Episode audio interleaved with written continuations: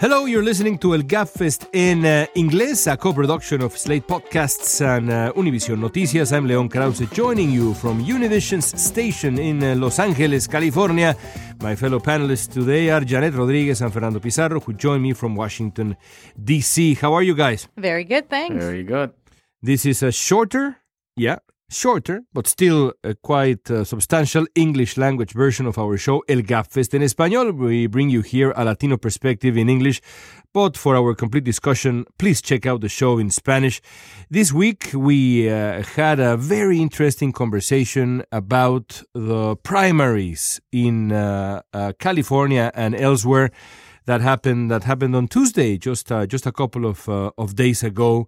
Uh, we, we covered a, a wide range of uh, of angles and, and, topics, but for our discussion in English, I would like to focus on Antonio Villaraigosa and the future of uh, politicians, Hispanic politicians in uh, not only in California, of course, but in America in general. Antonio Villaraigosa, as you might recall um, was the mayor of Los Angeles in two consecutive terms. Quite a popular mayor, even if he had some personal issues and some personal scandals, an extramarital affair um, that was quite public. Uh, but still, he left office with 47% approval rating. And then he, after taking uh, uh, a few years, uh, mostly away from politics, although politicians rarely rarely do that, he tried to come back and uh, and fight for the nomination for uh, the governorship of uh, California.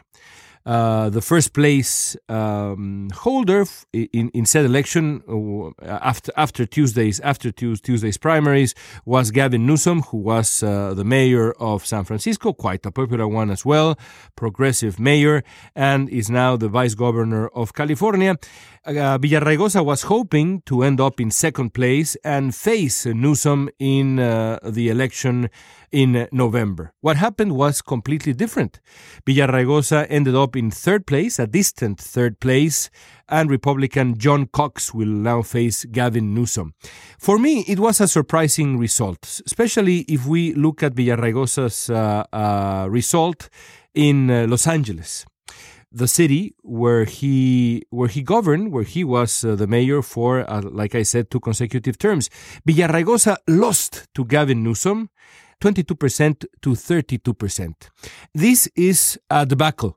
Uh, and, and uh, you you can you can choose your angle. You you can you can look at it uh, from from any angle imaginable. This is a debacle for a man who just a few years ago was heralded as the future of uh, Hispanic politics the future of the Democratic Party, not only in California but elsewhere. A man who was the chairman of the Democratic Convention in 2012 now is out of politics and in quite a spectacular fashion. So, Fernando, let me ask you not, not specifically about Villaraigosa, but about Hispanic politicians uh, in general in the, in the age of Trump. One would have imagined that uh, the resistance uh, might have led Hispanic voters here in California to support a man like Villaraigosa or support support a man in, in higher numbers like uh, Kevin De Leon. That didn't happen either, although De Leon did finish in second place and will face uh, Dianne Feinstein in November.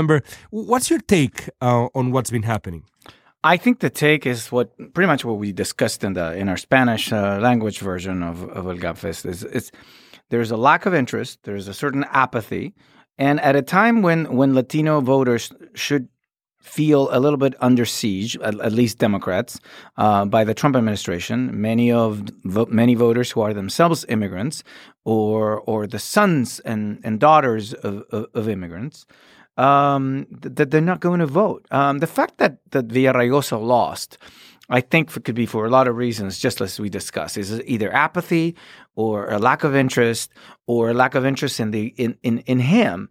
Uh, but I, I, I think we, we cannot forget that there are some emerging figures in, in, in other races around the country.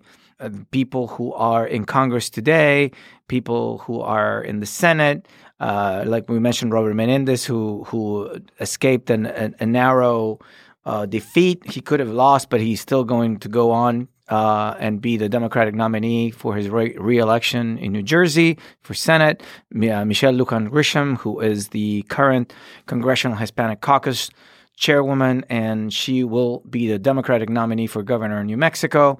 And there are a lot of other races, but th- th- I think I think we are surprised that such a figure like Villaraigosa, who at some point even led the basically he was one of the, the heads of the 2012 Democratic Convention, um, is just not been able to to to move to his ne- next political goal, and uh, maybe you know it just just talks about the the general mood right now uh, among Latino voters, but it also has to do with the historical low turnout of Latino voters during primaries and midterm elections.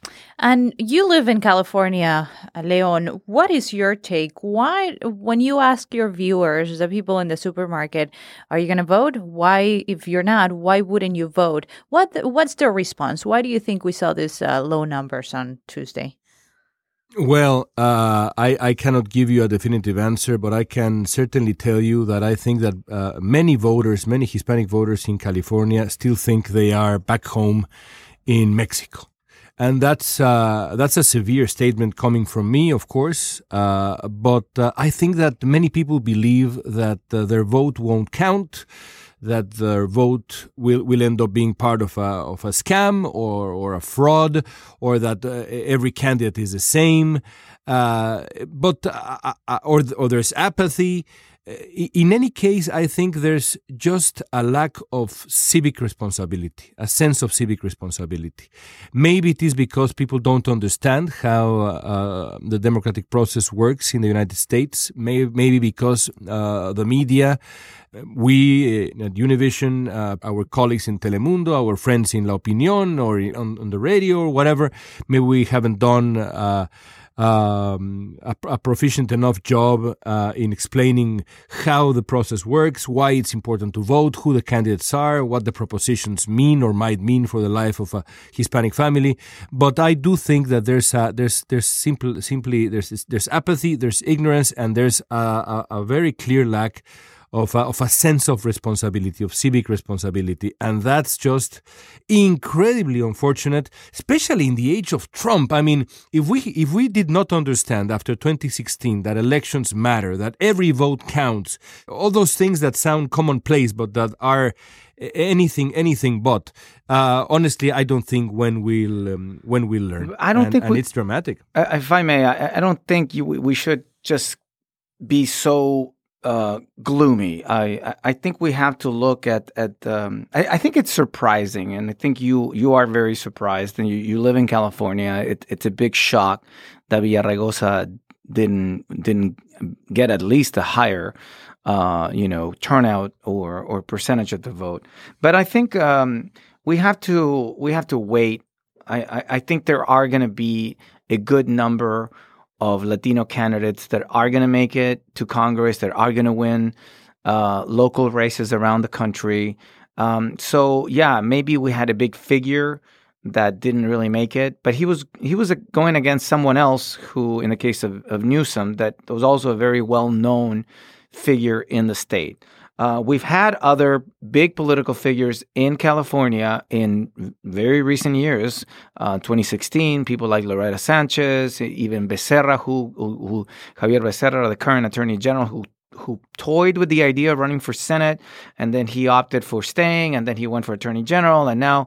Um, and now basically Loretta Sanchez, who lost the nomination to Kamala Harris. So, so I think there is um, uh, you know, a chance for for other for other candidates. I, I I wouldn't be as gloomy. I know you feel surprised about because of this this result, but I think that, that there are some hopes for Latino candidates of both parties. Again, I I, yeah. I, I like to say um, in other parts of the country. In Texas, for example, let's talk about Lupe Valdez. She became a couple of weeks ago the first openly gay and Latina, Latina uh, to win the Democratic nomination for governor, and she's going to go against Greg Abbott. So there are those figures out there that are making noise. Maybe not in California, but elsewhere. And uh, and I think we have the biggest representation of Latinas mm-hmm. running for for office, whether whether federal or local. Um, so so they are they are they are out there. It's very unfortunate what happened in California. but nonetheless, I think there is a big Latino wave as much as there is a Democratic wave, a blue wave, and hopefully we'll see those numbers rise in, in, in November.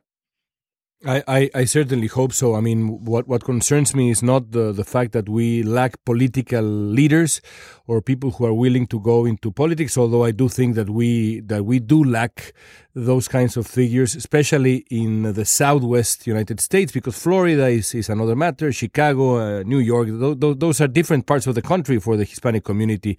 It, it really is a, a different kind of Hispanic community. Mm, um, what worries me are, are not the politicians, but the voters.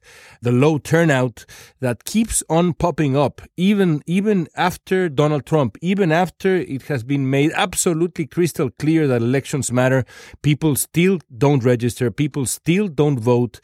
Uh, it's uh, it's it's maddening. I do hope that those that those tendencies change because without without voting, we, that there's no representation, and without representation, a community simply does not have a voice in a democracy. It's as clear as that, and it is concerning. And for me, in California, like you say, Fernando, it is painful. Okay, that's that. Sorry for depressing you. We uh, encourage you to check out our Spanish language show and tell your Spanish speaking friends about it. We cover all the most important news of US politics and happenings uh, in the Latin American world. We we also uh, spoke today about uh, some some quite uh, quite amusing scandals in the sporting world. You'll see if you tune in to our Spanish language uh, podcast. Um, we welcome your feedback. Of course, you can reach out to us on Twitter at El Gabfest or write to us at uh, elgabfest at slate.com. Be sure to subscribe to our show on iTunes, Spotify, or where you listen to podcasts. You can find our show in English and Spanish in the same podcast channel. I'm Leon Krauze. Thank you, Janet. Thank you, Fernando. Thank, Thank you. you. Thank you for listening to El Gabfest en español en inglés. Until next time.